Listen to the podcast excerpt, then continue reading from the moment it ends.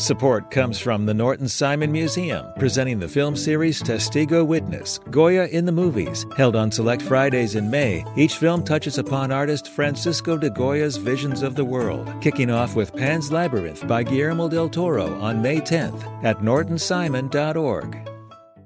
Support for LAist comes from Pasadena Water and Power. Every individual's actions matter in preserving resources. Join the ripple effect to build a more resilient water future. Learn more about water programs, workshops, and ways to save at pwpweb.com slash the ripple effect.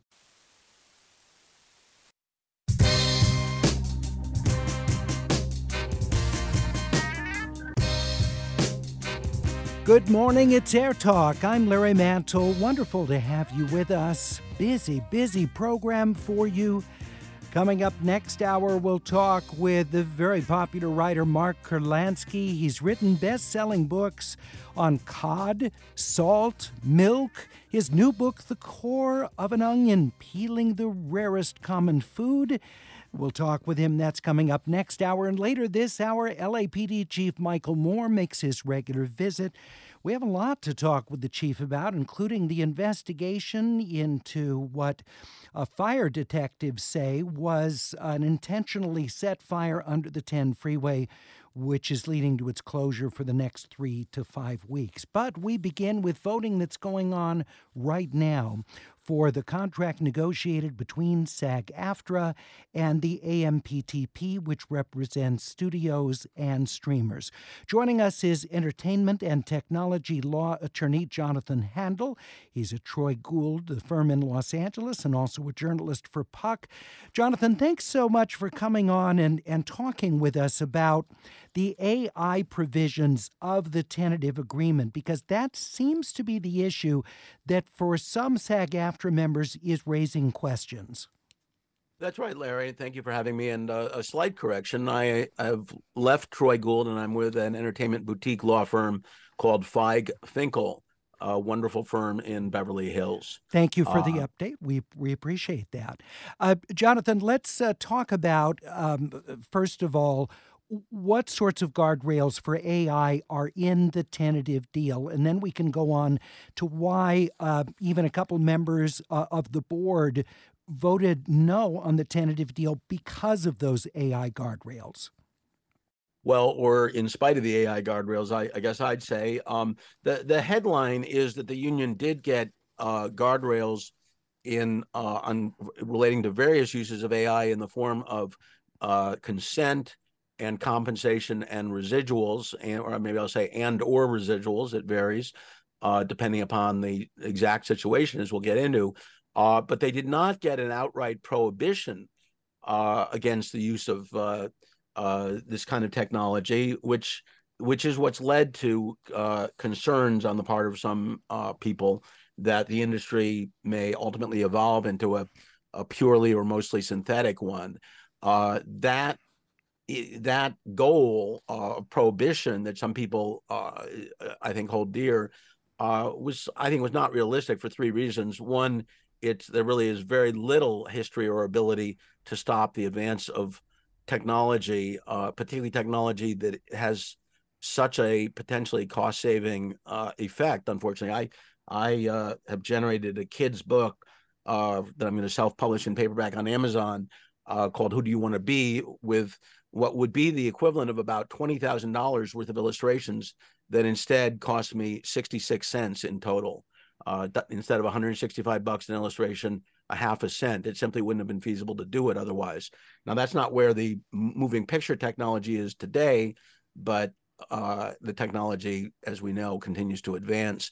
Uh, secondly, uh, the idea that the companies ever would have agreed to prohibit this technology when they when the cost savings are so dramatic and potentially and also when they fear the rise of completely synthetic studios that would not be union signatories and not agree even to guardrails uh, was a you know was a great barrier. And thirdly uh, the union was losing support within the membership within the industry and among the general public at large for the strike. And the idea that it could have maintained another two months of strike through the holidays as people, uh, you know, were unable to buy Thanksgiving dinner or pay no, you know, December rent uh, really is you know the best is the enemy of the good. So the the overall situation here is that you've got uh, multiple definitions of different kinds of AI uses, and it's probably easiest to first sort of parse those out yeah. before we get into uh, you know the details of consent so can you give us a line on each of those jonathan? So we've got employment based digital replicas. What's that? Those are digital replicas of someone's likeness or their voice uh, and or their voice. Um, so it covers voice performers as well uh, that are created in connection with also employing the human being the human performer so, is this a case where an actor is hired for a particular role, and um, the the production company says, "We want to capture your likeness because we need to use in this film use an AI version of you in addition." And if the actor says, "No, I don't want it. I don't want to do that," then can the can the production entity just go on and say, "Okay, well, we're not going to cast you. We'll go on to someone else." Yes, um, it uh, it can it can indeed. Um, the union had pushed for consent at time of use, not time of employment, but in the ultimate agreement, uh, consent at time of use can be sought by the producer, and so they can then uh, at, at, time of employment can be sought by the producer, and, and they can then say, "Well, we'll employ somebody else." That is that is correct. The second uh, category, independently created digital replicas. So, what would qualify as independently created? That embody in, envisions a scenario where the performer, where an actor, um, probably a relative, a famous actor or a character actor, uh, create uh, creates their own digital replica without being employed by a studio. And then a studio later comes to them you know a, a, year later or whatever and says hey we like you. We'd like to use your digital replica. Or the performer creates the digital replica and licenses it to an aggregator like some kind of a new agency a, a, a talent agency for repli- for digital replicas. And the uh, again the studio comes to that agency says hey what have you got in the way of you know, hard bitten cops, uh, and they choose me.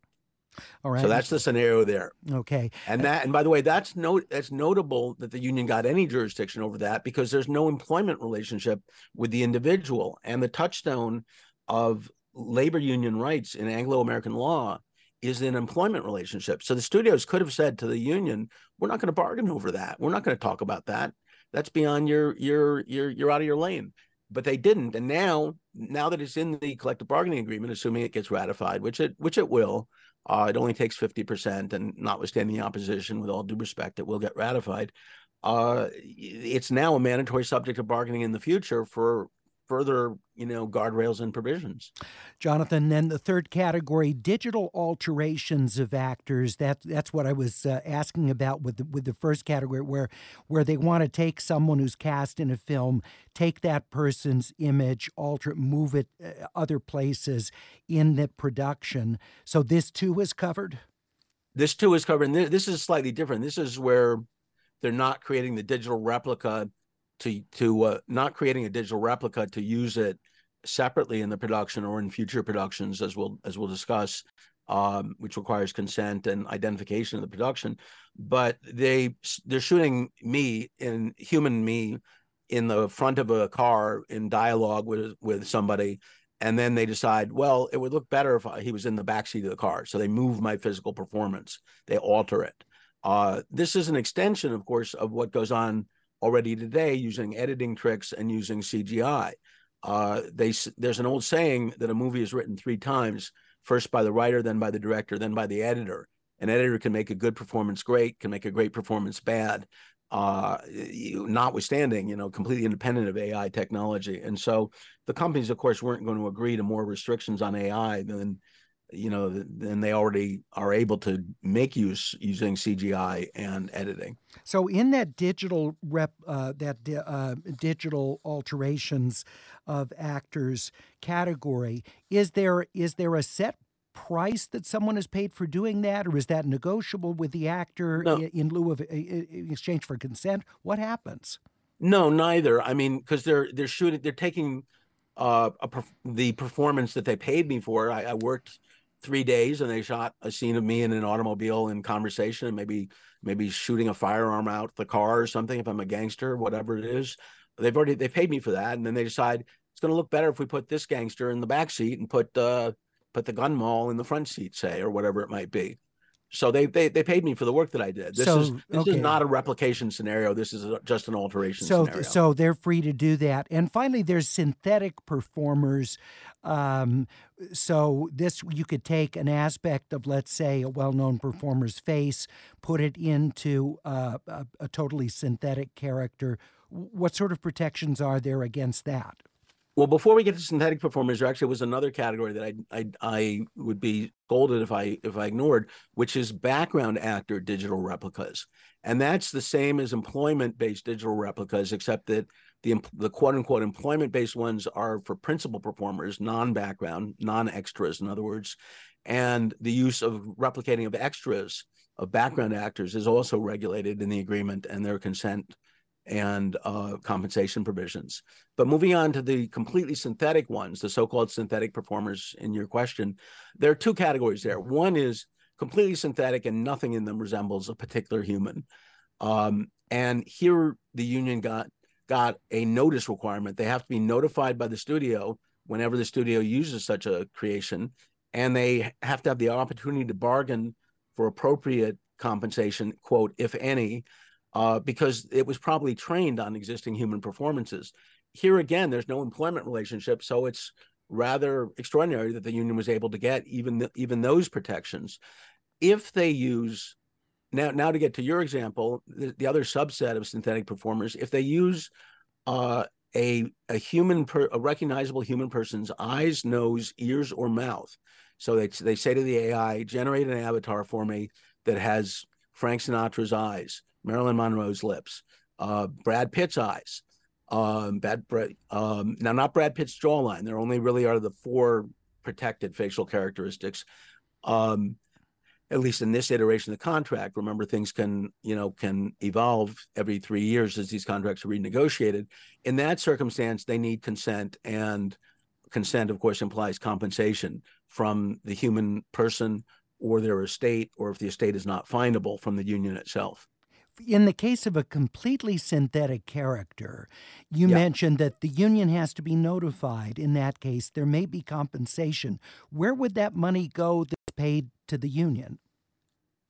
Uh, there's no specification of that, and I think that that this, this is an evolving uh, area. This this raises the question that's also been raised in lawsuits that aren't aren't faring too well so far by authors and illustrators against AI programs, generative AI programs that generate those kinds of uh, of content, uh, which is, hey, you trained on, in the case of those, you know, millions of pieces of text or millions of existing illustrations and photographs.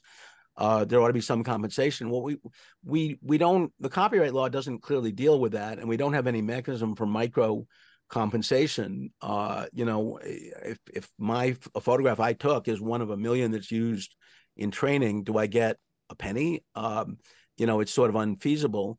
But uh, where would it where would it go in this instance? Would probably have to be discussed. Um, it might go to the general union kitty to offset dues money. It might go to a some kind of a distribution fund akin to the new fund that they got that they that SAG-AFTRA got for uh, streaming payments. It, it, could go to that fund itself, in fact, uh, or some other appropriate. It could go to a training fund to train actors on technology, uh, and you know otherwise offset you know potential loss of employment. So that's that's you know it's a very early issue. The idea of a completely synthetic actor taking the place of an existing actor, we we the technology is not is not good enough today. Will it be mm-hmm. good enough in two years, three years, maybe? And then, of course, it takes a job from a human actor. We're talking with Jonathan right. Handel, entertainment and technology law attorney at Feig Finkel. He's also a journalist whose writings on Puck. He's talking with us about the various aspects of artificial intelligence, how it's handled in the tentative deal between SAG AFTRA and the AMPTP. There have been some members who have said, Jonathan, that this was not a good enough deal, that the union should have held out longer. What do you expect? I mean, because you've you've served as special counsel in the past to SAG-AFTRA and, and and worked for the WGA. What do you think was on the negotiating committee's mind? Well, and and of course, to be to be quite explicit, I um, I'm speaking on my own behalf, not on not on their either their behalfs or or for that matter uh, producers and members who I represent as a as a private attorney. Uh, but I think what was on their mind was, you know, a negotiation is not a shopping spree. You don't get everything you want, or even everything you arguably, you know, believe or arguably deserve. And in this instance, as I alluded to earlier, uh, leverage was really decaying uh, quickly at this point. Um, you saw the A-listers come out with a rather, you know, perhaps well intentioned, but rather crazy, you know, uh, hash of a proposal to resolve the strikes with a, you know, raising dues caps and things that didn't address the issue in the in the strike. Um, and and let's be realistic about the responsibility for this long these long strikes. I mean, this industry's been all been idled rather um, digitally idle, I suppose we might say, for you know since before the writer's strike because production slowed and stopped in anticipation of that strike. So you're talking about eight months or so of of uh, you know of an idled industry of a stricken industry. And uh, there just was not the ability to you know to carry on uh, a strike for another with the holidays. You wouldn't have anything really happening over the holidays for another two months into january with negotiation not to mention the other contracts uh, from SAG-AFTRA and the crew unions, I, the IATSE and also Teamsters that are coming up uh, very quickly, mid-year next year. It, it, it just wasn't going to happen. Okay. And I, you know, we saw the press conference delayed uh, by an hour and 20 minutes uh, announcing the, the board vote. And they were, in part of that time, we're arguing over, you know, are we going to be unanimous or not? And what's the vote? All right, Jonathan, thank you so much for coming on and talking with us in depth about AI and uh, where it stands in this contract. We appreciate it so much. Thank you. Jonathan Handel, attorney and journalist covering the entertainment industry at Air Talk on LAist 89.3. Coming up, LAPD Chief Michael Moore. We have much to talk with him about in his regular visit. We'll be back in 60 seconds.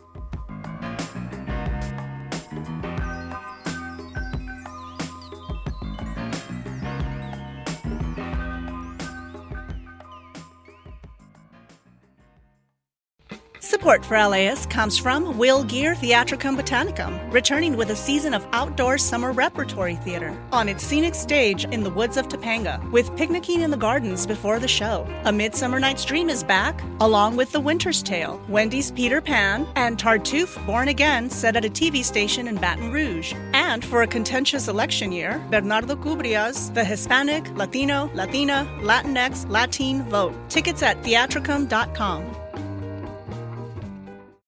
Support for LAist comes from Latino Theater Company at the Los Angeles Theater Center, presenting the world premiere of Mix Mix, the Filipino adventures of a German Jewish boy by Boni B. Alvarez. Inspired by true events from the life of Ralph Preiss. After escaping Nazi Germany, a newfound tropical refuge in the Philippines is upended when Japan invades the islands. On stage through June 16th. Tickets and information at latinotheaterco.org.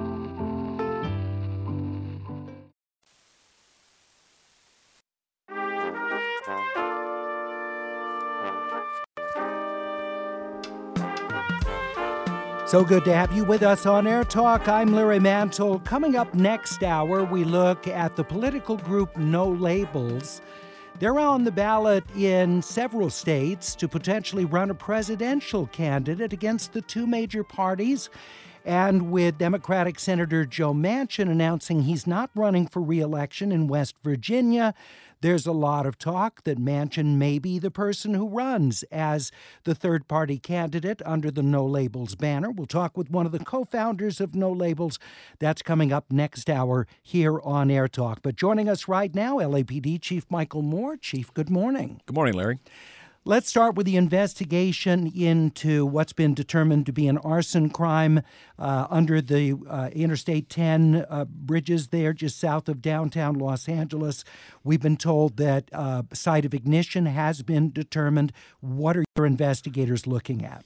Well, our major crimes investigators uh, continue to work with LA Fire arson investigators or investigators in support of the state fire marshal out of Cal Fire. And I don't have an update for you beyond the fact that you know the canvas of the area has been completed. A number of individuals that were around that area have been interviewed. Uh, canvas to identify uh, video or camera sources that may pick up activity around there. Those are all matters that have been uh, forwarded in in the hands of Cal Fire and their investigators. There's forensic material that still needs to be done, is my understanding. Uh, and at this point, unfortunately, we do not have uh, an identification or uh, a, a, bulletin or anything to announce uh, who we believe is responsible for uh, this terrible arson that occurred there.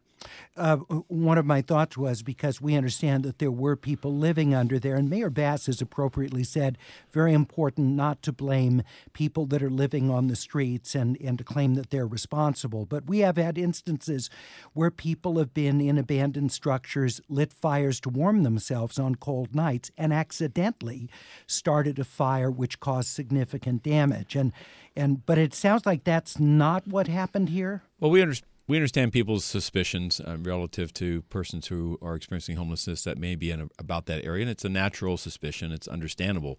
But our investigation in support of, of CAL FIRE is to keep an open mind and to pursue all potential sources of who would be responsible for for that fire and to identify them and bring them. And we ask for the uh, for the patience of the public we recognize that uh, encampments and, and uh, individuals that are about these areas have had fires, uh, warming fires, cooking fires uh, in the past, and our efforts uh, working with fire and our police personnel is to ensure that uh, we we prohibit those, that we talk with those individuals, caution them, tell them have them extinguish those fires because they do pose uh, risks. So again, we understand the public's uh, apprehension and certain individuals' suspicions, and what we just want to do is, is give the investigation time. I have confidence that we will find the individual or individuals responsible for this, and I have that confidence because of the professionalism and the level of intensity that Cal Fire, their fire marshal, as well as with our men and women of our major crimes, are bringing to this investigation. Can you share why it's believed that it was arson and not an accidental? ignition of the pallets? Well, it's again, I'll leave the uh, technical side of this to uh, the Cal Fire fire marshals and their arson investigators. But what I understand is that we've uh, in the in the investigation that potential sources uh, in the sense of electrical power or some type of uh, combustible that would uh, spontaneously ignite uh, a heat source or something that uh, would be anticipated to be identified that those type of uh, things have been eliminated and that the source and the uh, the actual location of where the fire be- is begun is believed to have, have, origin because of the the level of uh, examination of the flame patterns and, and, and smoke patterns and the heat damage and the path that fire took is that this was in an area that had no other uh, readily available explanation other than an individual purposely starting it. Now, there are, again, investigations in the sense of the forensic examination of collection materials and identifying whether there are accelerants and other uh, materials that would be indicative of a person uh, initiating a fire there. Those are all part of, of CAL FIRE's investigation. And again, we don't want to get ahead of ourselves here and uh, and and out you know overpace the, what the evidence and the investigation supports. So to the public, we now, uh, based on this investigation, Cal Fire has determined that this was an arson. It was uh, it was, it was, it was uh, the actions of an individual or individuals, and it was not an, uh, a matter of an accident by, by some condition of the lot itself. Chief Moore, uh, pallet lot fires are not an uncommon thing. We've had them throughout Southern California where storage facilities have had pallets catch fire. Uh, under the freeway in Atlanta, uh, there was a huge fire that did significant damage to the interstate there and, and took a long time to repair. Does LAPD have any role whatsoever in how this Caltrans property was used or reporting it to authorities that all these pallets were stacked up, creating a hazard? No, we don't have a formal role. This is a uh, state property. It is uh, the, under the governance of the state of California, including permitting and inspections and so forth. Our role is really in that area is to respond to whether it be calls or or uh, dangers that would be identified is to get the necessary resources there to to, uh, to safeguard the structures, safeguard the lives of people. Uh, but I, I, am encouraged uh, by Governor Newsom and Caltrans and every representative I've seen from the state, encouraged by our mayor, who has led from the front on this, on the insistence that what happened there, how do we ensure that it does not reoccur uh, across these areas of under these such critical infrastructure as our freeways, where we know that we have uh, vast amounts of storage of various materials, and how do we ensure that again this is not repeated? And she has directed uh, Chief Crowley and the men and women of the fire department to do a windshield survey, if you will, of driving through these areas and inspecting them and identifying uh, potential problems. And I, again, I believe that uh, the uh, Caltrans will work uh, and continue as, it, as they promised. The, Sec- the, Secretary of Transportation promised a reexamination of the mechanisms that are in place, inspections, controls, and really the, the risk versus the benefit of using these spaces for uh, storage and and uh, and can it be done in a manner that we can assure that the tragedy of what we saw this last week is not repeated? Yes, it's, it's, at least without having stacks of wooden pallets um, going going up to the bridges. Um, uh, Mayor Bass, by the way, will be joining us Monday on Air Talk, and by that time we expect to know much more about what's going on uh, with the events uh, with the reopening of the freeway. What is LAPD doing to assist with traffic flow in the area, and what's going to be required for the coming weeks of construction? So we have assigned uh, approximately two dozen uh, motor officers. Today they're in black and white vehicles because of the pending rainfall.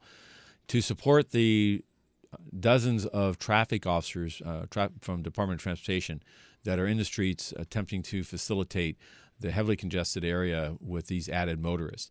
There, uh, the Department of Transportation has done a, has done yeoman's work and taking what is already a congested area and been an efforts to mitigate that through engineering changes, through traffic controls that are both mechanical and signage, as well as the presence of trans, uh, tra- uh, traffic officers to help facilitate to avoid gridlock.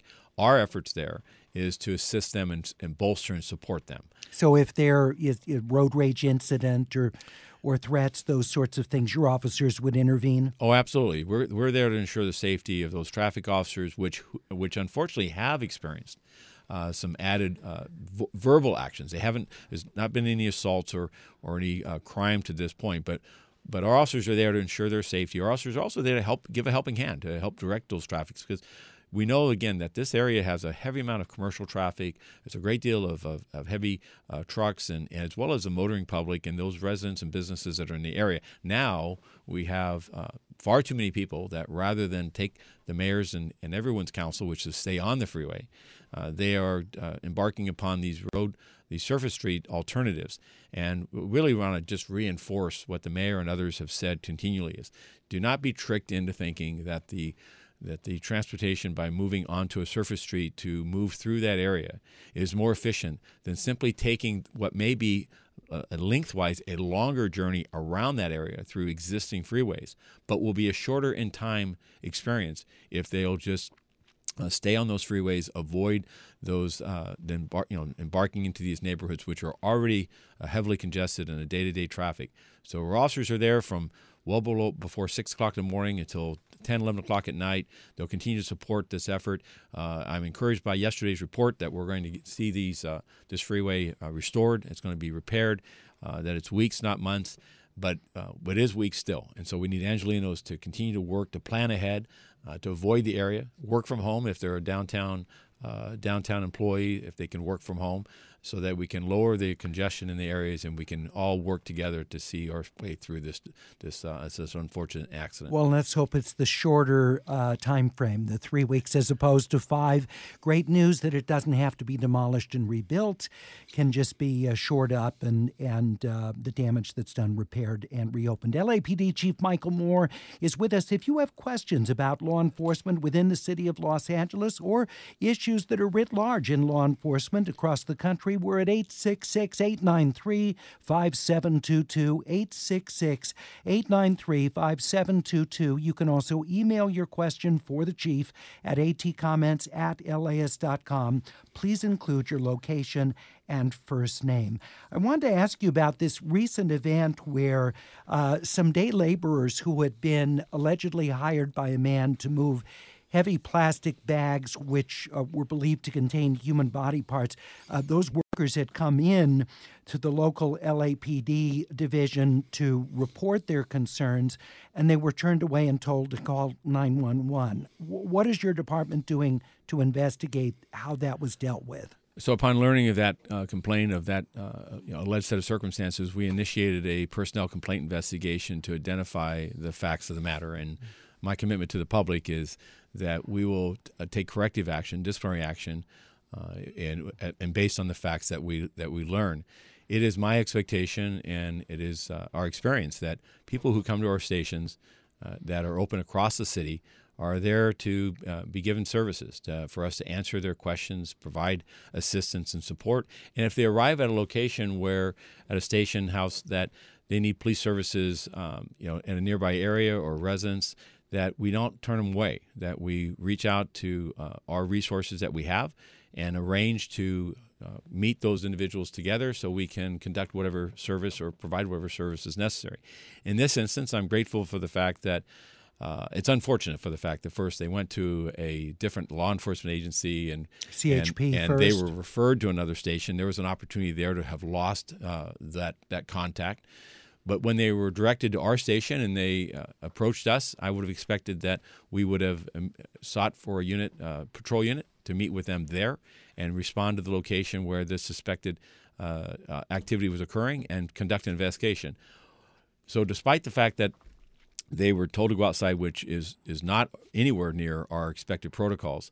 Uh, they did follow that direction, and we did bring a unit in, and that unit did respond out to the to the location and conduct an investigation. The bags so, were gone by that point. By every appearance, the bags were gone. The officers on scene did conduct an on-scene investigation, did locate bags of a similar description in the in the rear yard, and examined the contents of those bags, finding that they did not contain any human remains and there were no other witnesses there, and the bags, as were described by these two by these uh, these workers, were not at the location. So we were limited as to what we could do. But uh, again, I'm uh, while I'm uh, disappointed that and, and frustrated that that we apparently by description to this point failed in the sense of providing the basic level of service that we should, that we directed someone outside to call 911. Uh, I also recognize that officers across this city at desks all around Los Angeles daily uh, have people come and, and ask for service, and we provide the service as needed and um, and the level of service that is expected of Angelenos of this department. So the vast majority of people are doing it right. In this instance, it's a clear departure by its allegation that we didn't, and we'll we'll fix that. And and uh, we should say a resident of that house was then arrested uh, on suspicion of murder after human remains were found allegedly dumped by that individual in um, a trash container at another location exactly. in the valley. Officers were called to another location where in the dumpster uh, apparent human remains, and those officers conducted their investigation, notified homicide investigators. Uh, this matter was then taken over by robbery homicide division. Their work uh, continued to continues to this day, and uh, the evidence has been presented to the district attorney's office. And while there's much more work to be done, uh, multiple counts of murder have been filed against this uh, individual that we believe is responsible for the disappearance of these three people. You also had an, another uh, a previous case as well where someone had come in, and I don't, I don't have the specifics to report concerns about uh, someone making violent threats, and was also told to call nine one one. So I, I'm just wondering is is is this a lack of training since this happened at least twice that has been documented? Well, we have tens of thousands of interactions with people, and the vast vast majority of time I don't believe that the last, uh, the other instance you referenced, which happened last January uh, in the central part of the city, where a woman who came uh, asking for help and assistance because her estranged husband had uh, returned and she had a restraining order against him. And she was directed to go out to the location or nearby location and uh, and to call 911 and a unit would be dispatched. That should not have occurred. There was a complaint investigation. Disciplinary action is being taken. Uh, that officer who directed that action uh, fell short of our standard. That is uh, our standards, and that what should have happened there was that uh, a unit should have been called from the field to meet with that woman at that station and accompany her to her residence and then begin the investigation. Now, in that instance, she followed direction as required and or as requested, and our officers met with her at the location and then proceeded on their investigation. But I want to be clear that the uh, actions of falling short in that sequence of events we we initiated a complaint and we've taken action, uh, disciplinary action involving the person, and we've corrected that. And we do audit and inspect our desk, our services of desks uh, across the city, whether it be phone services or in-person services. And I'm confident that while these exceptions have occurred, that it's not the norm. Uh, um, and and so is is training going to be changed or something uh, something going to be done since this has happened, albeit out of thousands of, of interactions and over a period of months? Well, we have we can constantly reinforce our standards and expectations, and we provide uh, you know training as as necessary.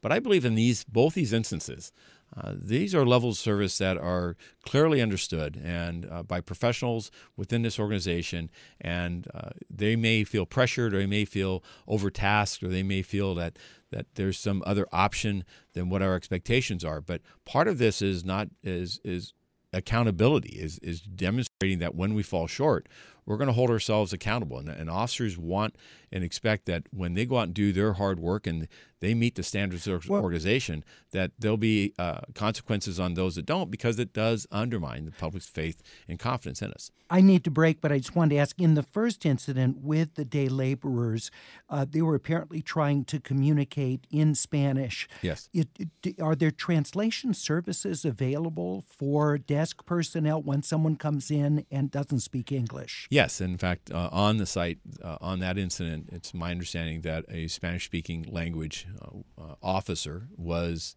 uh, contacted and, and, at the scene and present and was the individual responsible for providing the direction that we're, we're talking about here. Okay, very good. We'll continue with LAPD Chief Michael Moore. By the way, Mayor Bass just uh, said in a brief news conference Metro ridership is up 10% since the closure of Interstate 10 south of downtown Los Angeles. She's continuing to encourage people to use public transit, to telecommute, and just as Chief Moore said, stay on freeways when possible because side streets become parking lots with people trying to get around.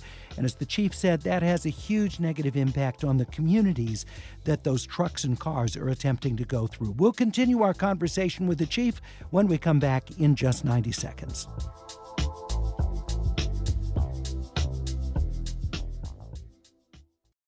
Support for LAist comes from Will Geer Theatricum Botanicum, returning with a season of outdoor summer repertory theater on its scenic stage in the woods of Topanga, with picnicking in the gardens before the show. A Midsummer Night's Dream is back, along with The Winter's Tale, Wendy's Peter Pan, and Tartuffe Born Again set at a TV station in Baton Rouge. And for a contentious election year, Bernardo Cubria's The Hispanic, Latino, Latina, Latinx, Latin Vote. Tickets at theatricum.com.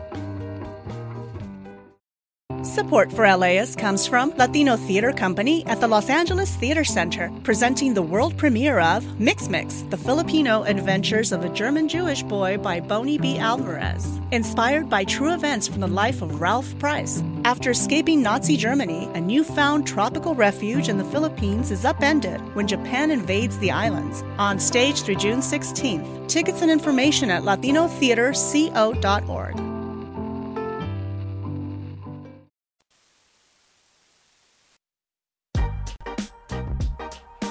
It's Air Talk on LAist 89.3. I'm Larry Mantle. LAPD Chief Michael Moore is with us. We're taking your questions on his department as well as law enforcement generally at 866 893 5722. That's 866 893 5722. Rob in the Mid Wilshire District says, in light of one LAist journalist, uh, Josie Huang, uh, and uh, other journalists reaching settlements from lawsuits regarding abuse from law law enforcement. Do you have anything to say about the LAPD's relationships with journalists? Let me just clarify that Josie's settlement, our LAist reporter, was with Los Angeles County because she was thrown to the ground by uh, deputy sheriffs, uh, Los Angeles County Sheriff's Department, not LAPD. But there have been negative uh, interactions between journalists and LAPD personnel. Chief?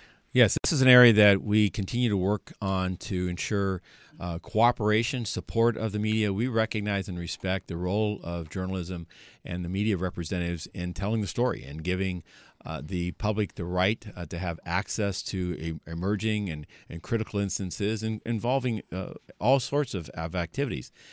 We have uh, embarked on ongoing training with our rank and file, with our first line supervisors. We've uh, strengthened our policies and directives. Uh, we are ensuring our full compliance with changes in state law that provide access to members of the media actually into closed areas, which is a change that's happened in the last three years. And we continually reinforce the uh, the you know our expectations that members of the media are going to have full unencumbered access that we're going to pro- provide information as possible. Now many times there are instances in which the media may want to have uh, particular uh, aspects of information about information that is confidential or is, uh, could jeopardize a criminal investigation or ongoing investigation.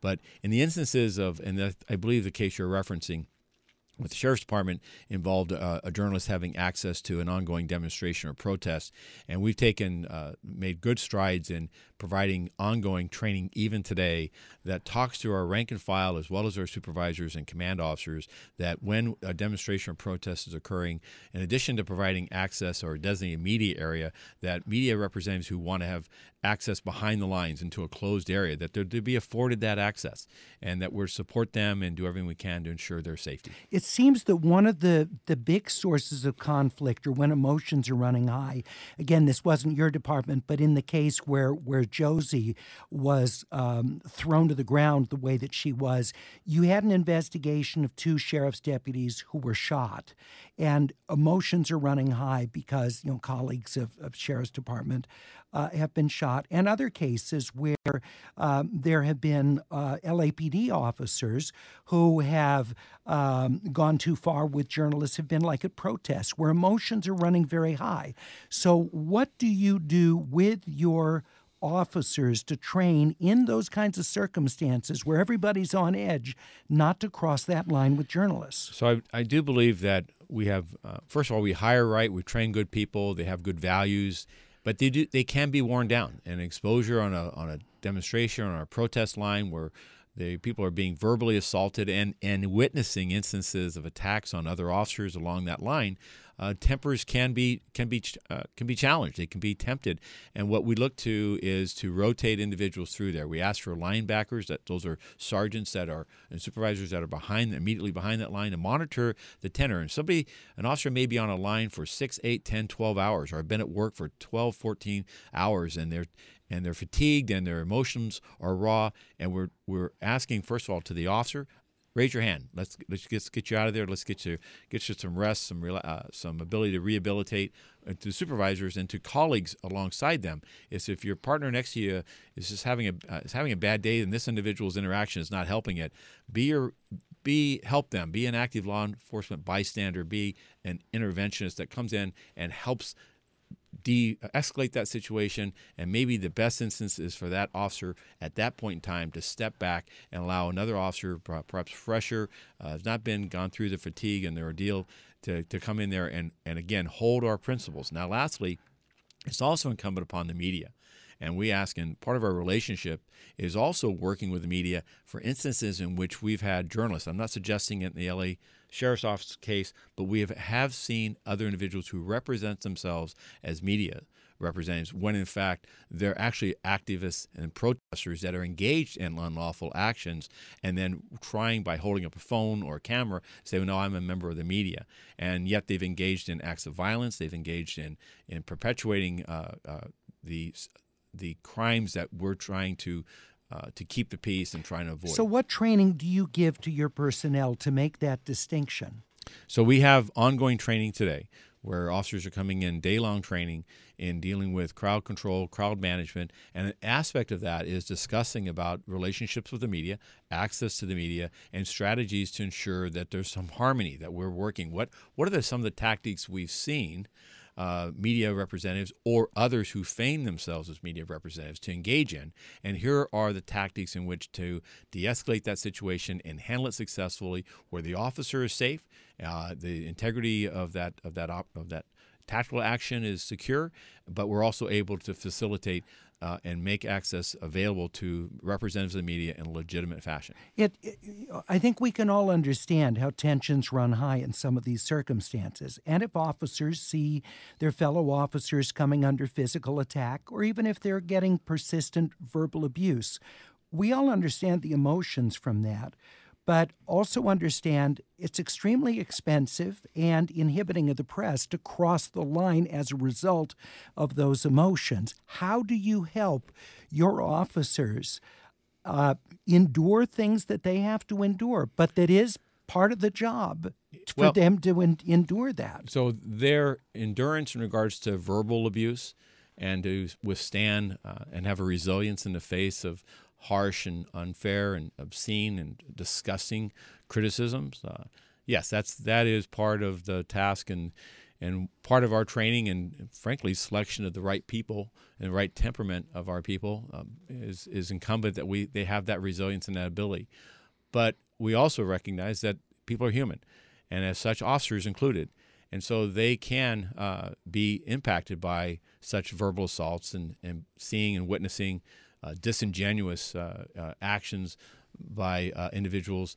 And as such, we work with tactics to to rotate people through there, to get them off of the line. This is much like a firefight where you're dealing with this ongoing, persistent issue, and it's exhausting. It's emotionally exhausting. It's physically exhausting. So our effort is to rec- first of all recognize that, validate that, and for not the officer to just uh, you know plow through it because their emotions are going to get the better of them. We're human, so we humanize that. We talk about the responsibilities of each other towards supporting each other, and also supervision as a role of taking uh, steps to ensure that they can protect uh, the the conduct of that officer and our interactions. And this is something we take very seriously. It's something we talk about frequently. And I'll close by saying each demonstration and protest, and we certainly see in the aftermath of the of the terrorist acts in, in Israel, and now the protests and counter protests and demonstrations, which are daily across the city, is that we talk about this role of access to the media. We talk about uh, volatile and, and contentious situations,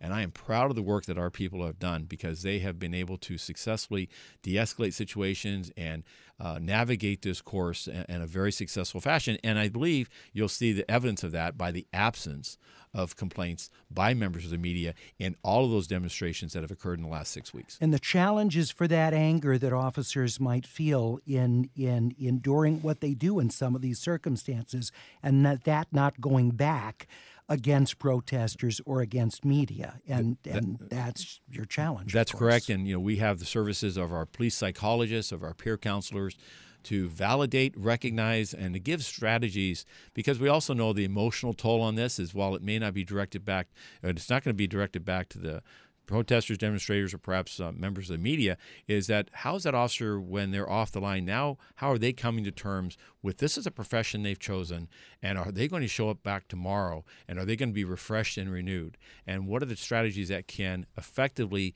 uh, you know, debrief them get them ready, recognize the value, the purpose, the differences that they make, and encourage them to recognize that.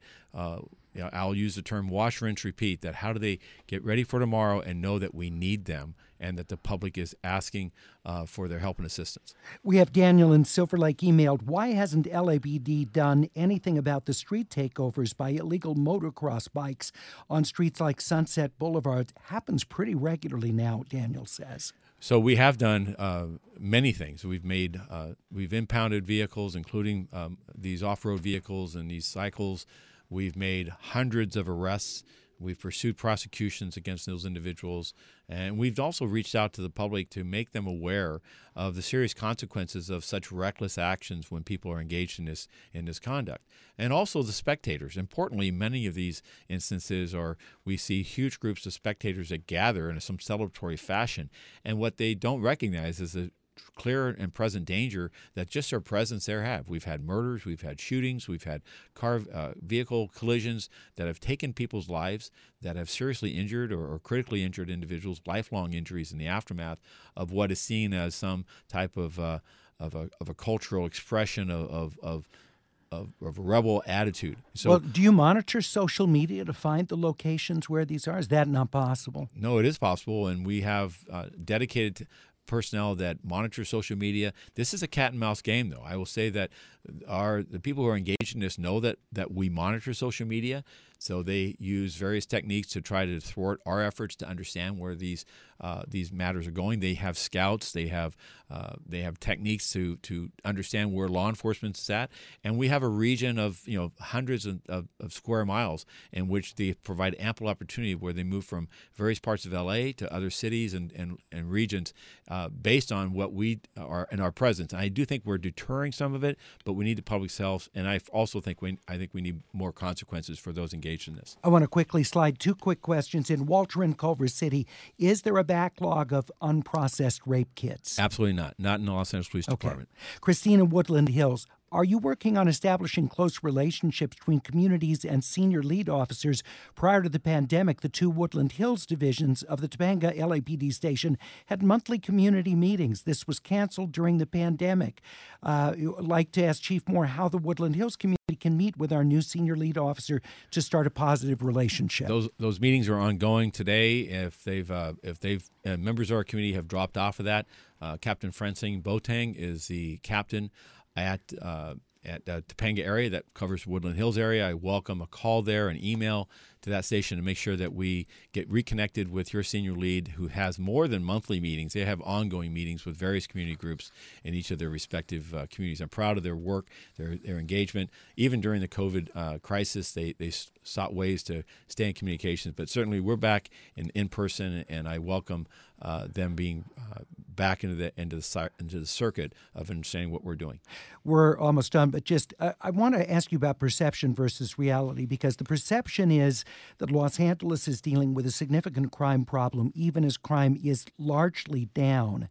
How much of this do you think is related to visible homelessness? What What do you think are the reasons people perceive this? Well, so violent crime is down in Los Angeles in comparison to these last few years, but but some people's uh, and many people's horizon is is much longer than that. And when we look at violence in Los Angeles, while we're down more than 60 murders uh, this year versus last, and we have seen reductions in, in, in violence and robberies and so forth, we ha- also see that gun violence is up from say where we were three or four years ago. So it kind of somewhat depends on your perspective. It also depends on whether you're a victim of that crime. And for instance, auto theft, which is far more likely to occur than any violent crime in Los Angeles, is up significantly, 68% from wow. 2019, and it's being driven largely by the theft of Hyundai's and a Kia. So if you're a member of, if you own one of those cars yeah. and it's been stolen, then you feel crime is up. Lastly, we see anecdotal stories of, uh, of something that shocks our conscience, and we believe that's much more pervasive. Smash and grabs, things Absolutely, like that. Which we, our people, have made hundreds of arrests.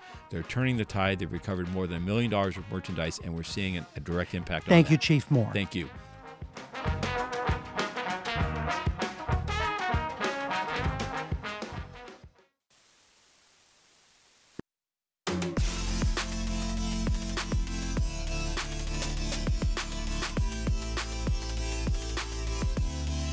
Good morning, it's Air Talk. I'm Larry Mantle. Great to have you with us. Coming up a little bit later this hour, best selling writer Mark Kurlansky. He's done so many books on different uh, types of food milk, salt, cod. His new one, The Core of an Onion, peeling the rarest common food, featuring more than 100 historical recipes. We'll be talking with him. Also, a new study looking at what Gen Z wants to see in their filmed entertainment. And in the poll, it showed that Gen Z viewers didn't want to see as so much sex or romantic relationships. They wanted to see more friendships, more platonic relationships depicted on screen. We'll talk about the reasons for that and hear from listeners their perspective.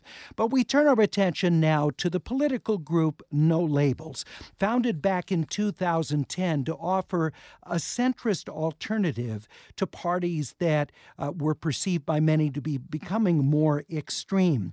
The organization was involved with the Problem Solvers Caucus in Congress and has um, put out in recent months uh, a full list of where it stands on a variety of issues from abortion to gun rights uh, to uh, social security policy. Joining us from No Labels is co founder of the organization and national spokesperson, Holly Page. Holly, thank you for joining us. Thank you for having me. Now, you came out of the Democratic Leadership uh, Council, uh, a, a, moderate, more centrist Democratic group aligned with Bill Clinton's um, political philosophy.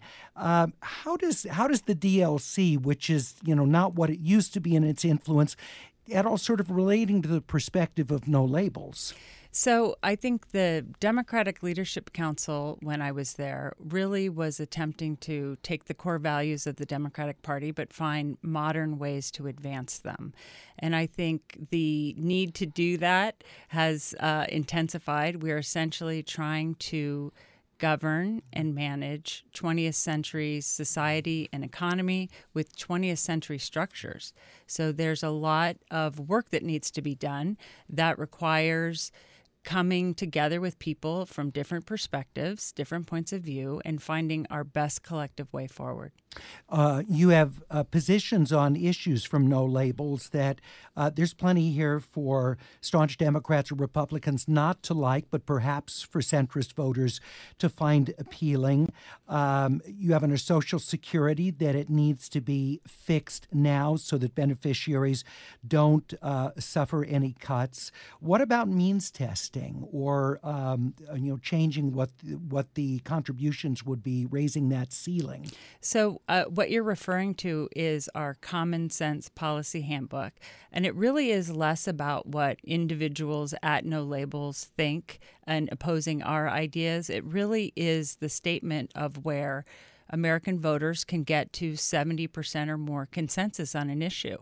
That uh, one of our large points here is that the American people ourselves are not as divided as we are being told we are we can respect that people have different points of view, come come from different uh, orientations, but can find a way forward on even the most contentious issues. So, is this driven by polling results that show what would reach that 70% of American buy in? Polling, long 10 years worth of research and conversations with the American voters Yes. All right.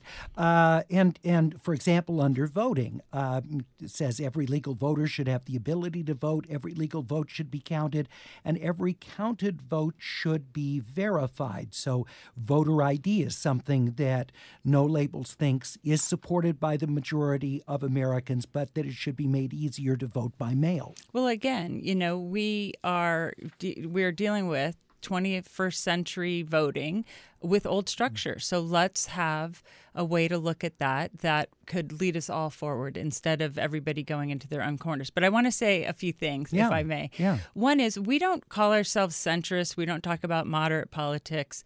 Um, I'm I've spent a long time trying to define what that means, and I've given up. What this is about is the politics of problem solving anybody is welcome into this movement, into no labels, be they liberal, conservative, anywhere in between, if they are genuinely there to come up with the best common solution. And we have to do this because the incentives in Washington reward the wrong thing. You get rewarded for adhering to party, putting loyalty to your party above all else. You get rewarded for extremism you get rewarded for outrageousness. If you show up and commit yourself to working with people from different points of view across the aisle, uh, you get primaried, you get money against you. The incentives reward the wrong things. That is what we're challenging. We're talking with Holly Page, co founder of the uh, nonpartisan, nonprofit political group No Labels, national spokesperson for the organization. With Joe Manchin's announcement that the West Virginia senator is not going to run for reelection, it sort of further puts him to the fore as a potential No Labels candidate. Um, Kyrsten Sinema of Arizona has also been talked about as someone, because those are two Democrats, of course, who have held out uh, before signing on to some of the president's uh, policies and, and funding measures. So, um, first of all, why is No Labels considering having a presidential candidate represent the group and, and go against the two major parties? Well, as smart as some of us are, we're we're not smart enough to uh, create the this environment. We are simply giving voice to a majority of American voters who are clearly saying any chance they get, they do not want a repeat of 2020. They want a conversation that is moving the country forward, and they and they want a third choice. No labels is simply getting access to the ballot in each state, so that if the common sense majority continues to want a third choice, we could offer our ballot line to, to that. How many states is no label secured a ballot spot? We're in 12 so far, and we're in play uh, in about 27. Each state has their own window when you have to submit whatever their requirements are. They don't make it easy. Uh, they they there's a lot of fine print in how you have to go about it. It's a very daunting task, which is why so few entities or people have been able to do it in the past, but it frankly gives the common sense majority voters that we represent leverage in the conversation. They have to pay attention to us if we can challenge them at the presidential level. With just a year left till the election, is there time or is it possible to be in close to on close to 50 states ballots? Oh yeah, we will succeed. There are several states where the candidate has to actually be named. So if there is a campaign and candidates, they will have to, you know, go the last mile, but the requirements come down. So we will be on all 50 states for sure. Are you concerned that uh, the party of the candidate could have an effect on which of the major party candidates it's siphoning votes for. So, say, exam- for example, if Joe Manchin were to run as the no labels candidate, he's a Democrat um, it would seem there's the potential to draw more voters from Joe Biden than from former President Trump if he ends up being the GOP nominee. And leading Democrats are very concerned in a scenario like that, it could essentially put Trump back in the White House. Well, first of all, anybody who says that they know exactly what's going to happen in 2024 is not paying close enough attention. Um, we know that the voters want a different choice, and the market is forming to offer that. We would like it to be a choice that has that comes out of responsible governance for the nation. And so um, we we also know, frankly, that there are 24 million plus Trump voters from 2020 who will not vote for him again, but will not vote for Joe Biden. So that is a pool of voters that we believe changes the dynamics. It's why we've publicly said uh, our best guess at this point is that there would be a Republican at the top of the ticket. You know, we, we don't think we would could win California, but in a three-way race where 33, 34, 35% would win all the electoral votes in 48 states in the nation. Florida and Texas are in play. So we are we only go forward if we can see a clear path to victory. We have no intention. This isn't about selling books or cable TV shows. This is about helping the nation transcend a turbulent moment and giving us the leadership we deserve. Neither President Biden nor former President Trump are fiscal conservatives. Is it likely that no labels would look in a way to try and pick up disaffected Republicans who are fiscal conservatives? Look to that being one of the aspects of your candidate? I don't think anybody who takes the future of the nation seriously can can do so and not address our deficit, our spending, the fact that we have to get it aligned with um, the nation's debt crisis. So, so that's yes. It would Yes, likely yeah. be a fiscal conservative. Yeah. I mean, I don't even know what that means anymore. But somebody who pays attention to the fact that we're spending so much more than you know than we're bringing in. I mean, to me, the deficit is a values issue. Uh, certainly, it's an economic one, but Americans understand you can't go on forever and ever spending more money than you bring in every month, and yet Congress seems to not have gotten that memo. We're talking with Holly Page, co founder and national spokesperson for No Labels organization, considering putting a presidential candidate on the ballot who would challenge those in the uh, two major parties, as well as other candidates. Um, for Jill Stein running again for the Green Party, Cornel West, who is running as uh, an independent. Undoubtedly, the Libertarian Party will go through its process and have someone. So there will be other uh, third party candidates who are going to be out there. I wanted to ask you about the funding because uh, No Labels has not been forthcoming about its funders. Why not?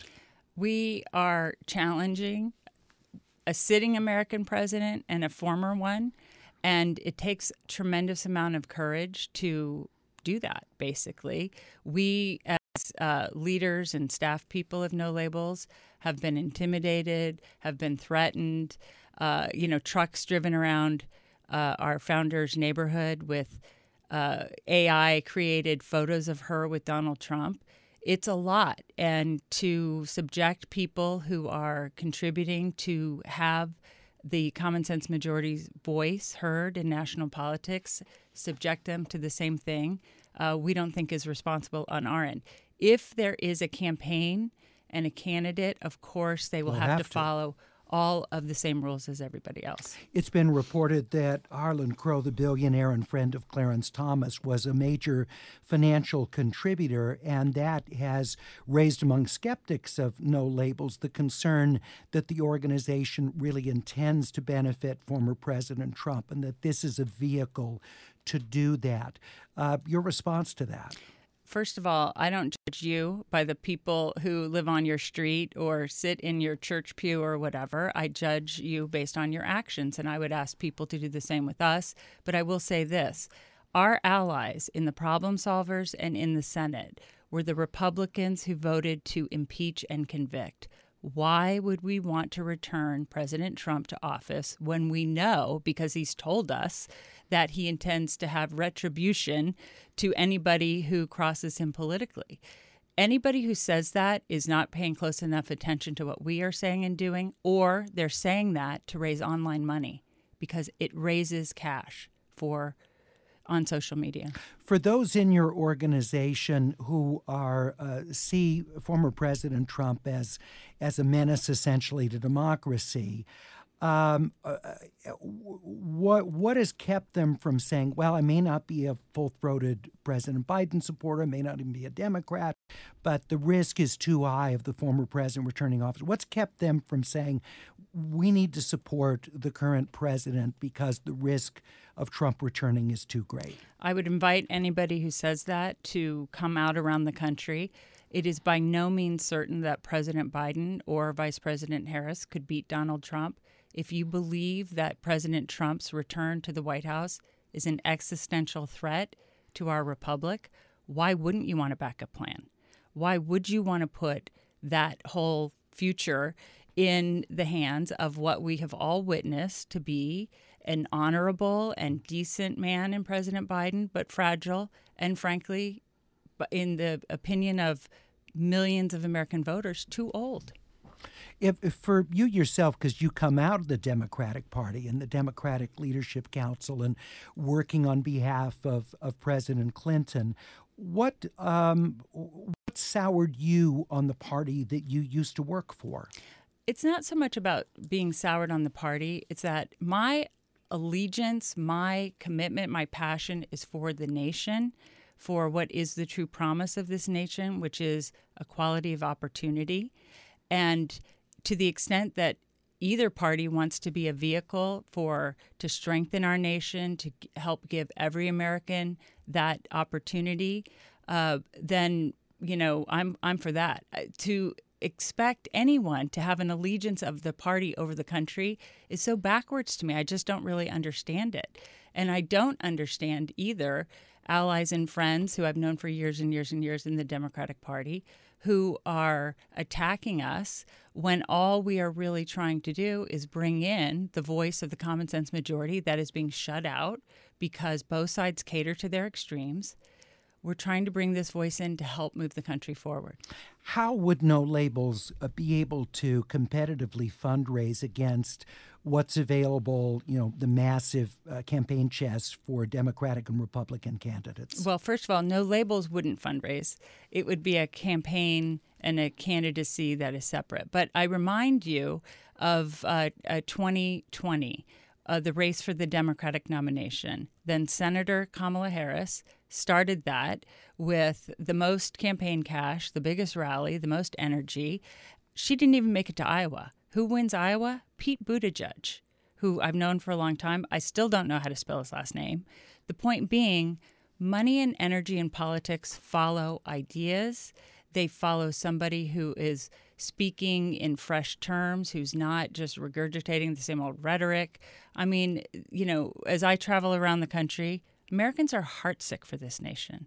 They are so worried and scared about our polarization and our division, and they see no path forward to bring us back together.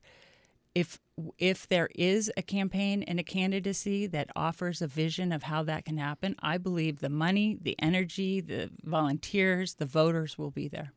Holly Page, thank you so much for being with us. We appreciate it. Thank you. Co founder of the group No Labels and national spokesperson for No Labels. Of course, we'll be closely watching to see uh, if they choose a candidate to run across all 50 states for the presidency. It's Air Talk on LAist 89.3.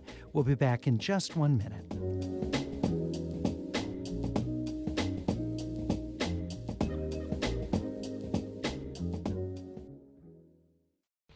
Support for LAist comes from Will Geer Theatricum Botanicum, returning with a season of outdoor summer repertory theater on its scenic stage in the woods of Topanga, with picnicking in the gardens before the show. A Midsummer Night's Dream is back, along with The Winter's Tale, Wendy's Peter Pan, and Tartuffe Born Again, set at a TV station in Baton Rouge. And for a contentious election year, Bernardo Cubria's The Hispanic, Latino, Latina, Latinx, Latin Vote. Tickets at theatricum.com.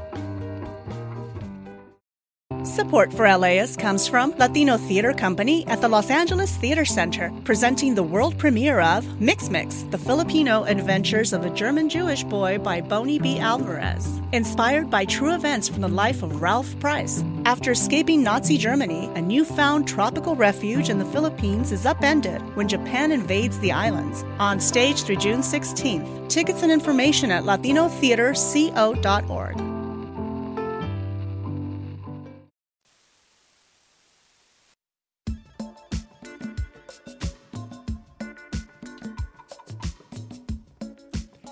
It's Air Talk. I'm Larry Mantle. So good to have you with us. Well, the new study out of UCLA Center for Scholars and Storytellers is dubbed Teens and Screens, and it uh, looks at 1,500 members of Gen Z ages 10 to 24 and made some interesting findings about what people in that age group are looking for in their entertainment. Joining us is the co author of that study, Assistant Professor of Psychology at UCLA, and the founding director of the Center for Scholars and Storytellers, Yalda Uhls. Thank you so much, Professor Uhls, for joining us. Thank you so much for having me, Larry. So, uh, share with us what young people said in your survey about depictions of sex and romantic relationships in their filmed entertainment. So, young people talked to us or, or answered our survey saying that they um, were interested in seeing a variety of relationships. They felt that sex at times is shoehorned into a story and not necessarily reflective of everyone's lives and everyone's kinds of relationships. They also felt that they were very heteronormative and they felt that. Um, you know, they just wanted to see some platonic relationships. And actually 39% also said they wanted to see asexual characters yes and and what do you make of of that finding what um, how does that relate to changes that we see among this generation that would correspond to what they want to see on screen? I mean, honestly, there's a lot of theories out there, and I, I don't know if I can really comment on why. Um, we had our first and second author, um, who are Gen Z authors. Um, they they wrote a beautiful essay um, saying that perhaps it's because of COVID and loneliness, and media represents the third space, which is a term from sociology that talks about how the first space is home, the second space is work, and the third space used to be like churches, community centers, and now you know we don't really have that. They don't have that. So media is that third space, and they want to have like real relationships and the way they want it to reflect the real world a little bit more. Um, other theories, one that um, I shared actually on NPR, um, is that perhaps they have, because this generation has so much access to um, sexual content and porn, that they don't want to see it in the entertainment media that they relax with, that they're hanging out with friends or sometimes watching with their parents. Interesting. So, so um, they put this in a different category than any pornography that they consume. I also wonder if, because we know from surveys that Gen Z is having less sex than previous generations, if that fits into what you were saying about wanting to see their lives depicted, which would be less sexual activity. Absolutely. That is an absolutely valid theory. And probably it's a bit of everything. Yeah. Uh, well, I'd love to hear from listeners who are Gen Z or Gen Z adjacent what you think about this finding. We're at 866 893 5722. That's 866 893 5722. You can also email us at atcomments at laist.com. Please include your location and first name. Professor Uhls, I'm curious, and I know this isn't part of, of your survey, but if this might also apply to uh, older consumers of entertainment who might also appreciate seeing less sexualized but rich platonic relationships as a bigger part of the mix. Well, actually, the theory I have, which I did not mention, is that we kind of overcorrected you know when when helen gurley brown and and you know we had the sexual revolution all of a sudden everybody was supposed to have sex all the time. We were supposed to put it in your faces. And and so you know people felt like you know that's their right and women should be able to express their sexuality. But the reality is you know even older generations, younger generations, it's just one piece of our life and one piece of our relationships. You know, there we have very nuanced kinds of relationships, and I think we'd all be um, be better served if we saw more variety. It's interesting also the heteronormative um, comment that was made because I, I tend to think, at least in many of the things that I watch, there are many different um, uh, same sex relationships, that we see people who are married of, of the same sex. We um, there are trans people that are in um, uh, shows that we didn't see in the past. But I wonder if among younger viewers they feel like that still isn't keeping up with what they see percentage wise in their world but I don't think it's just percentage. It's also the way these stories and these relationships play out. And in the heteronormative relationships, there's a heterosexual script. And I think what they're saying is we're sick of that. We're sick of the boy just pursuing the girl, the girl Got saying it. no. You know, these kinds of ways that um, these relationships are are played out in entertainment media just don't ring true to them. Yeah. Yeah, that makes a lot of sense because as as we have seen tremendous gender shifts in culture, it does seem that entertainment really has not kept up to that. And there's a lot of stereotypical uh, gender performance that we see in, in films. But I'd love to hear from listeners what you think. We're at 866 893 5722. 866 893 5722. You can also email us at atcomments at laist.com please include your location and your first name. You know, one of the things, and this is a long-standing critique of American entertainment, is that a, a lot of times uh, the sex or the romantic relationship feels tacked on. It's somewhat superfluous and is used as a device to try and prop up the the television series or or the film. And I wonder, does this survey at all get to that issue as to how it's used artistically? Absolutely. I mean, we definitely we had um, young people talk about the stereotypes they they disliked, and that was one of the stereotypes that it was shoot in. Um, and then if you look at the comments, I mean, this survey really went worldwide. We were in The Onion, we were on Jimmy Kimmel, we were on Wait, Wait, Don't Tell You, and NPR, and um, all over the world too, 40 countries. And we found that um, you can see in the comments there's this reddit thread that had and i'm assuming there's more gen zers on reddit too um, that really talked about those those um, how it doesn't it's just thought it needs to be part of the plot. And storytellers really should be thinking about that and not shooing it into the plot one of the challenges, of course, is that the creative people behind filmed entertainment are typically not in this age range. You know, by the time they've gone through school and and learned the business all, they're they're generally older, but in some cases writing for a younger audience. And um, so maybe this argues for more research being done into understanding Gen Z viewers, even if if Gen Z isn't where the writers yet are coming from.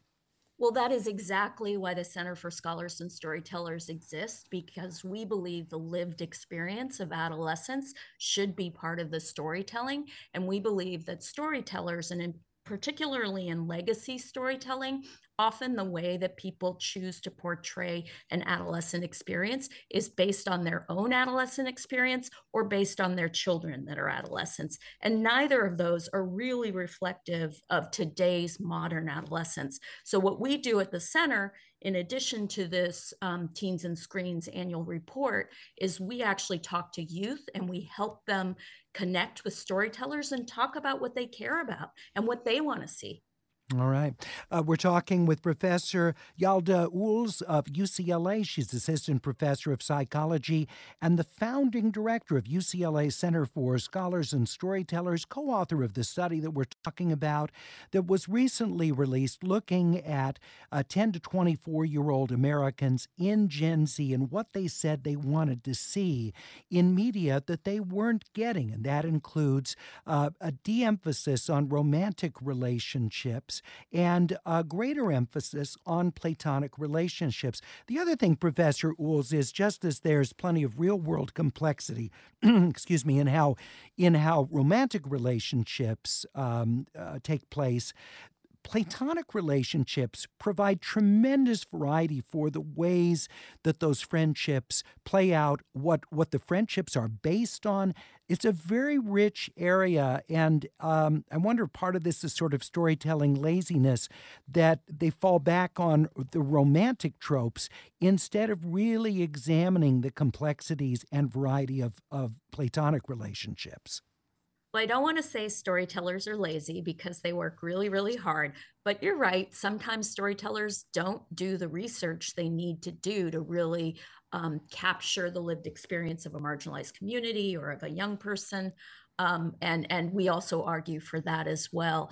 And platonic relationships and peer relationships are critical um, during adolescence. They're like the number one job of adolescence is how to connect with peers and how to live the world out in the world with peers and not their family. So it's natural they'd want to see that reflected more.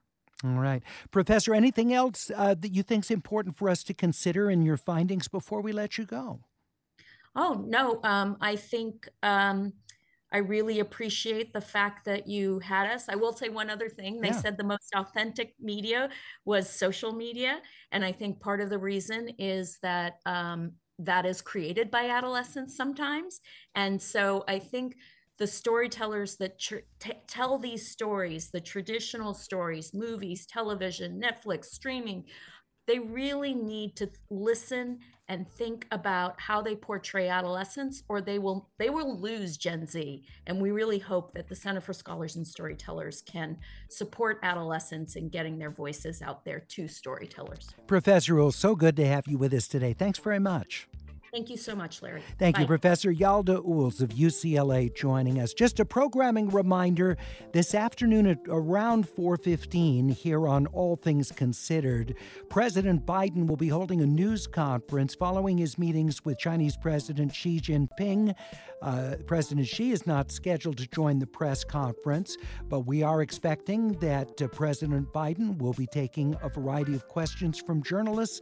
We'll have live anchored NPR special coverage during All Things Considered uh, sometime in the four o'clock hour right here on ATC with Nick Roman. You're listening to Air Talk on LAist 89.3. I'll be back with best selling writer Mark Kurlansky, author of books including Cod, Salt, and Milk. His new one, The Core of an Onion.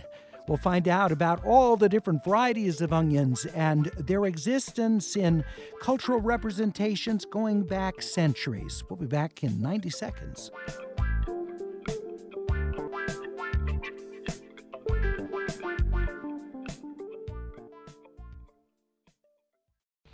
Support for LAist comes from Will Geer Theatricum Botanicum, returning with a season of outdoor summer repertory theater on its scenic stage in the woods of Topanga, with picnicking in the gardens before the show. A Midsummer Night's Dream is back, along with The Winter's Tale, Wendy's Peter Pan, and Tartuffe Born Again, set at a TV station in Baton Rouge. And for a contentious election year, Bernardo Cubria's The Hispanic, Latino, Latina, Latinx, Latin Vote. Tickets at theatricum.com. Support for LAist comes from Latino Theater Company at the Los Angeles Theater Center, presenting the world premiere of Mix Mix, the Filipino adventures of a German Jewish boy by Boni B. Alvarez. Inspired by true events from the life of Ralph Preiss. After escaping Nazi Germany, a newfound tropical refuge in the Philippines is upended when Japan invades the islands. On stage through June 16th. Tickets and information at latinotheaterco.org.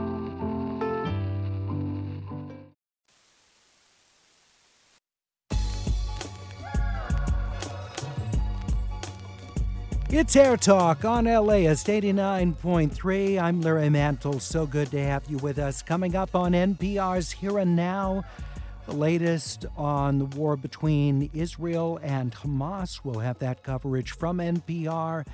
And then coming up, 1 o'clock, the first hour of NPR's All Things Considered, right after Fresh Air. Austin Cross will be here uh, and uh, be talking about what the biggest local news is. But we turn our attention right now to a terrific writer who's written books on so many different food related topics, including cod, salt, milk, the big oyster, and uh, salmon. His latest, The Core of an Onion, peeling the rarest common food, featuring more than a hundred historical recipes. Mark Kurlansky, so good to have you back with us on Air Talk. Yeah, nice to be here. So let's uh, start first of all with with uh, you know peeling the layers of an onion, so to speak. The the uh, vegetable is of itself kind of uh, complex, multi-layered. Where did you do your research to to to see what the history of the onion has been? Well, uh, I mean, I collect uh, historic food books and everybody's written about the onions. I mean, you you'd be hard pressed to find a book that doesn't have include the onion or a, a, um, a collection of recipes. Um, uh, it's it's just uh, it, it's it's everywhere, and it's in religions, and it's in literature, and um, we really have onions on our mind much more than we realize. And is much of that because of the, the metaphorical use of the onion and its layers? Um, it's partly that, but it's, you know, the onion uh, grows in just about any climate. It grows in the Arctic, it grows in the tropics, it grows in deserts and woodlands, everywhere. So um, everybody has them, and they uh, are remarkable in a lot of different ways. They're gastronomically remarkable because they change character with heat. So you have this very stringent strong taste in a raw onion, but when you cook them, it turns out that they're full of dextrose and they're very sweet. Uh, so there's lots of different things you can do with them, and um, you know, as happens with something that's ubiquitous, it, it gets different meanings in different cultures. You know, I, rem- I remember g- growing up, Mark, that you know, you typically when you go to a supermarket, you'd see the, you know, brown onion and eh, or you'd see a purple onion. Now we have so many different varieties, and are are these ones that were available elsewhere, or have these been, um, you know, especially um, bred because of of um, how well they've done in the market? Well, there always uh, was a wide variety of onions. Um, but now there's even more variety of them because in the 20th century, scientists learned how to breed them. Um, before that, it was kind of up to nature because they're a self-pollinating plant. Normally, you you breed a, a species by um, introducing male characteristics to a to a female plant. Um, but onions, one of the many odd characteristics is that uh, they're both male and female, so they pollinate themselves. So it's difficult to uh, to breed them. And in the 20th century, uh, actually, in University of California, they found an onion that was all female, so they could breed it. And from that, has come uh, a huge amount of breeding of different varieties of onions. And and then as much of this trial and error putting out different types to see how um, food buyers would, you know, what they would go for? Uh, yeah, I mean, um, you know, certain things were uh, uh, targeted, but uh, um, yeah, you kind of have to wait and see. It's like uh, trying to develop a new breed of dog. have to see how it turns out. Well, I'm thinking about the rise of sweet onions, the Vidalia, the Maui sweet. It seems like, you know, this is something that we've seen in more recent decades. And I assume that's because well, consumers. But it was, it, was, it was always there. It was always there. What happens is if you have a place where the soil does not have much sulfur and the air doesn't have much sulfur, uh, the onion will be much sweeter in a sulfuric environment, the onion is stronger.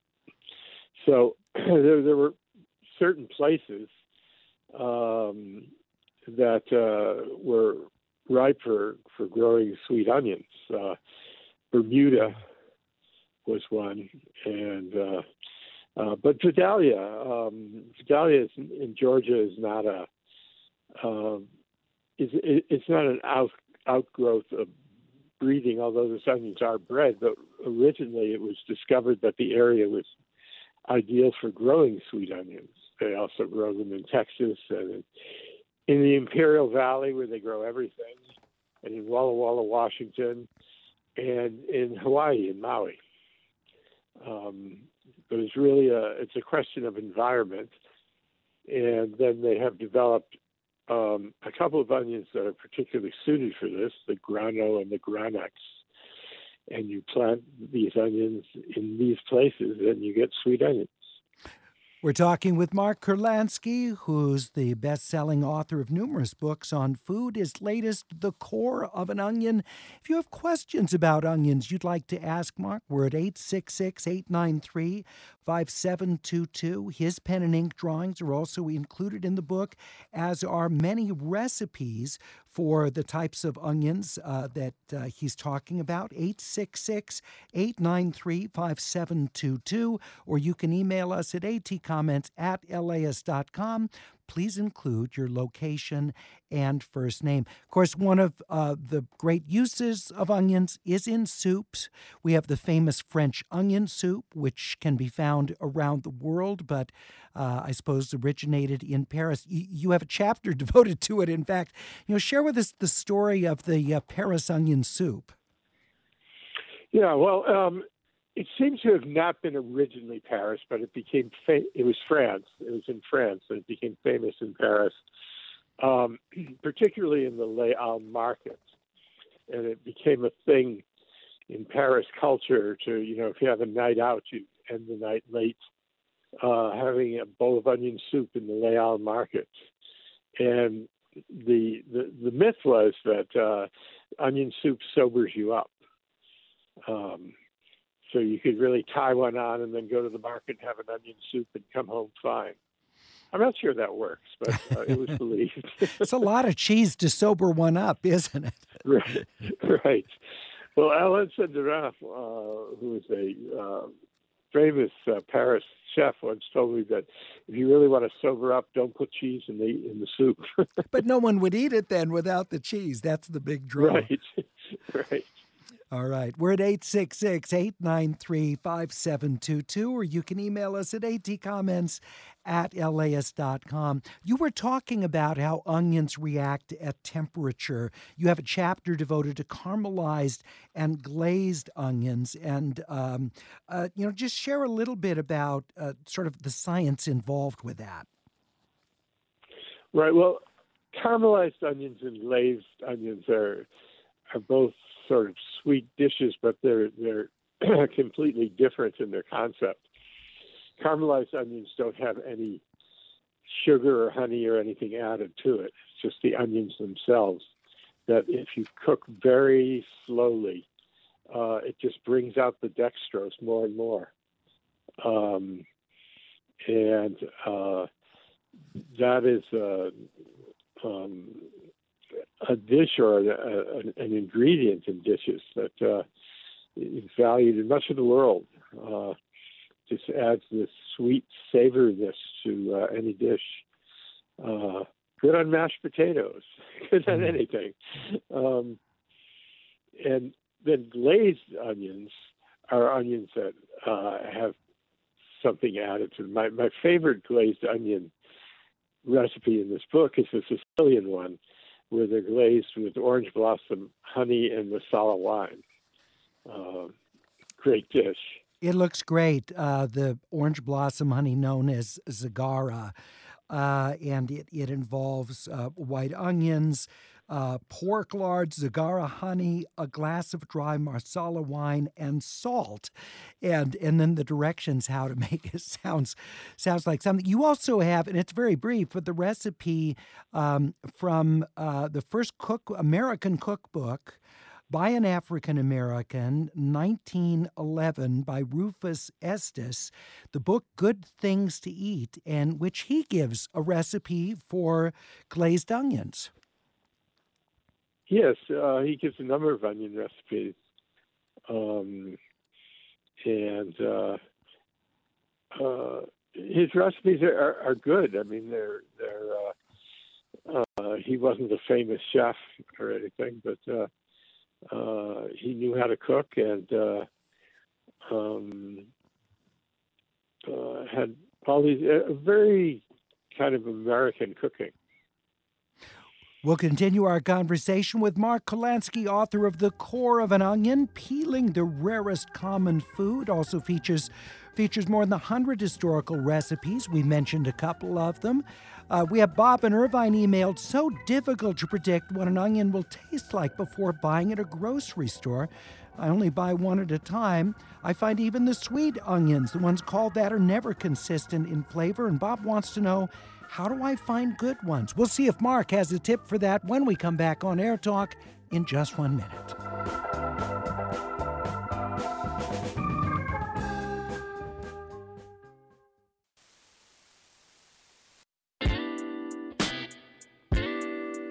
In the 4 o'clock hour this afternoon, we'll have live anchored NPR coverage of a news conference from President Biden, that increasingly rare event, a presidential news conference you know, when I started um, as as a news director many many years ago, we'd have them all the time, but now they're they're so rare in the most recent administrations. We'll have one for you though this afternoon, uh, around four fifteen is what the White House tells us, but it'll be somewhere in that four o'clock hour, we would guess, uh, as part of All Things Considered here on LAist eighty nine point three. Tomorrow on Air Talk, we're going to take a look at new census data, which shows a quite dramatic rise in the number of Americans with Native American ancestry. So the question is what's behind that? Is it how the Census Bureau is classifying people? Is it because of um, ancestry DNA tests that people have found that they have uh, Native American ancestry and so now are, are mentioning that in the census? Uh, we're going to get to that tomorrow on Air Talk, so please join us for that. Uh, as I mentioned, we had uh, a listener, Bob in Irvine, wondering how do you pick an onion and make sure it has consistent flavor? Mark Kurlansky, author of The Core of an Onion, you have any advice for Bob? Well, you know, there, there's there's a limited number of things you can do. Um, uh, an onion, uh, a good onion, actually isn't going to have a strong smell unless you cut into it. Uh, so you can't really tell by smell. Uh, it should the skin should be in good shape. It shouldn't be sprouting. Uh, it should be a consistent hardness. Don't get an onion if it has a soft spot. Um, but uh, aside from these basic things about how to tell an onion when it's in good shape and when it's not, uh, it, it's very difficult. Mm-hmm. Um, uh, people in onion growing areas uh, have farmers they like, whose onions they know, uh, and then you know what you're getting. You know if you know the farmer and you know the product. But for most yeah. of us, just buying them in the market, it it really is kind of hit and miss. It's, it's the story of strawberries as well. The same thing. Strawberries that can look great have no taste whatsoever, and and others you you may be a little questionable looking, then end up being sweet as can be when it comes to strawberries. Um, Omri in Beverly Hills says, "What's the difference between a shallot and an onion? Are they from the same family?" Uh, they're from the same family, but they're they're totally different species.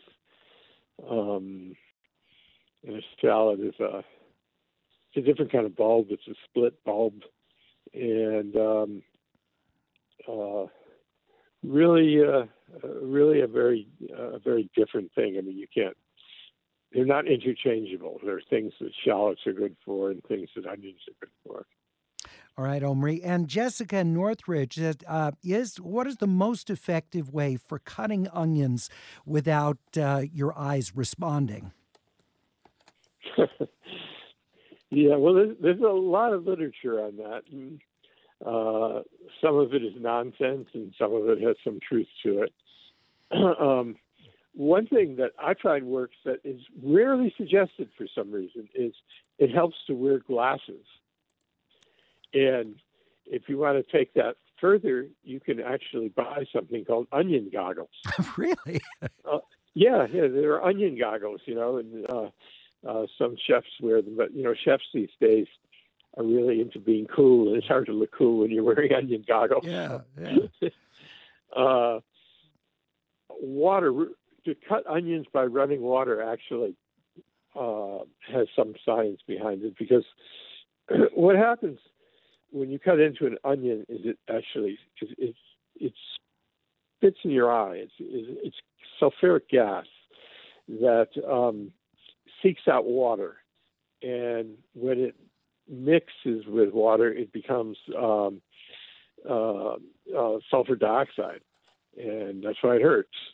And um, uh, so, if you have running water, it will go. A lot of it will go there rather than into your eyes. Not all of it, but uh, uh, that helps. A lot of things like um, uh, having a piece of bread in your mouth or having a wooden spoon in your mouth, those things don't work at all. Okay. Do people get used to it? I always wondered, you know, with people working on the line in the kitchen who are, you know, dicing up onions for, you know, long periods of time. Do do they get inured to that? Do you know, or do they just you know get used to crying? Uh, having having done that, I do know that they they don't. You never get used to it. You All just kind of accept it.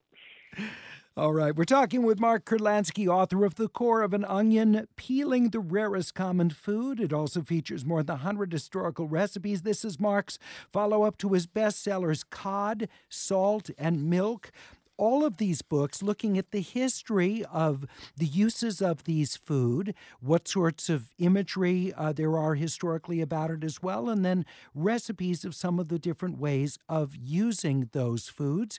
And as he mentions here, when it comes to the onion, there is even a use in an alcoholic beverage because uh, there's a martini that, that uses a pickled onion, right?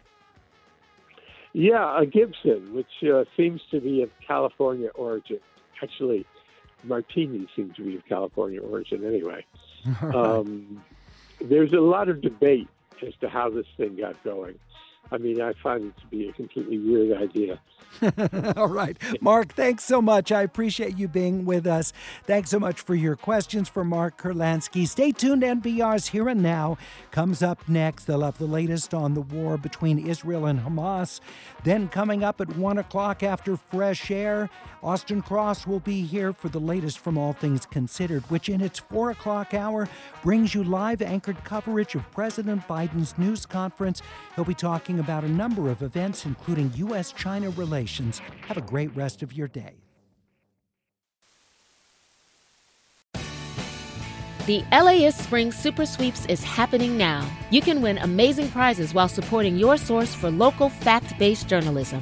One lucky grand prize winner will get to choose a brand new Lexus or $25,000 in cash. Other prizes include an electric bike from Juice Bikes and $1,000 gas gift cards. Your donation of $60 gets you one entry to win, and the more you give, the more entries you get. Donate now at laist.com slash sweeps.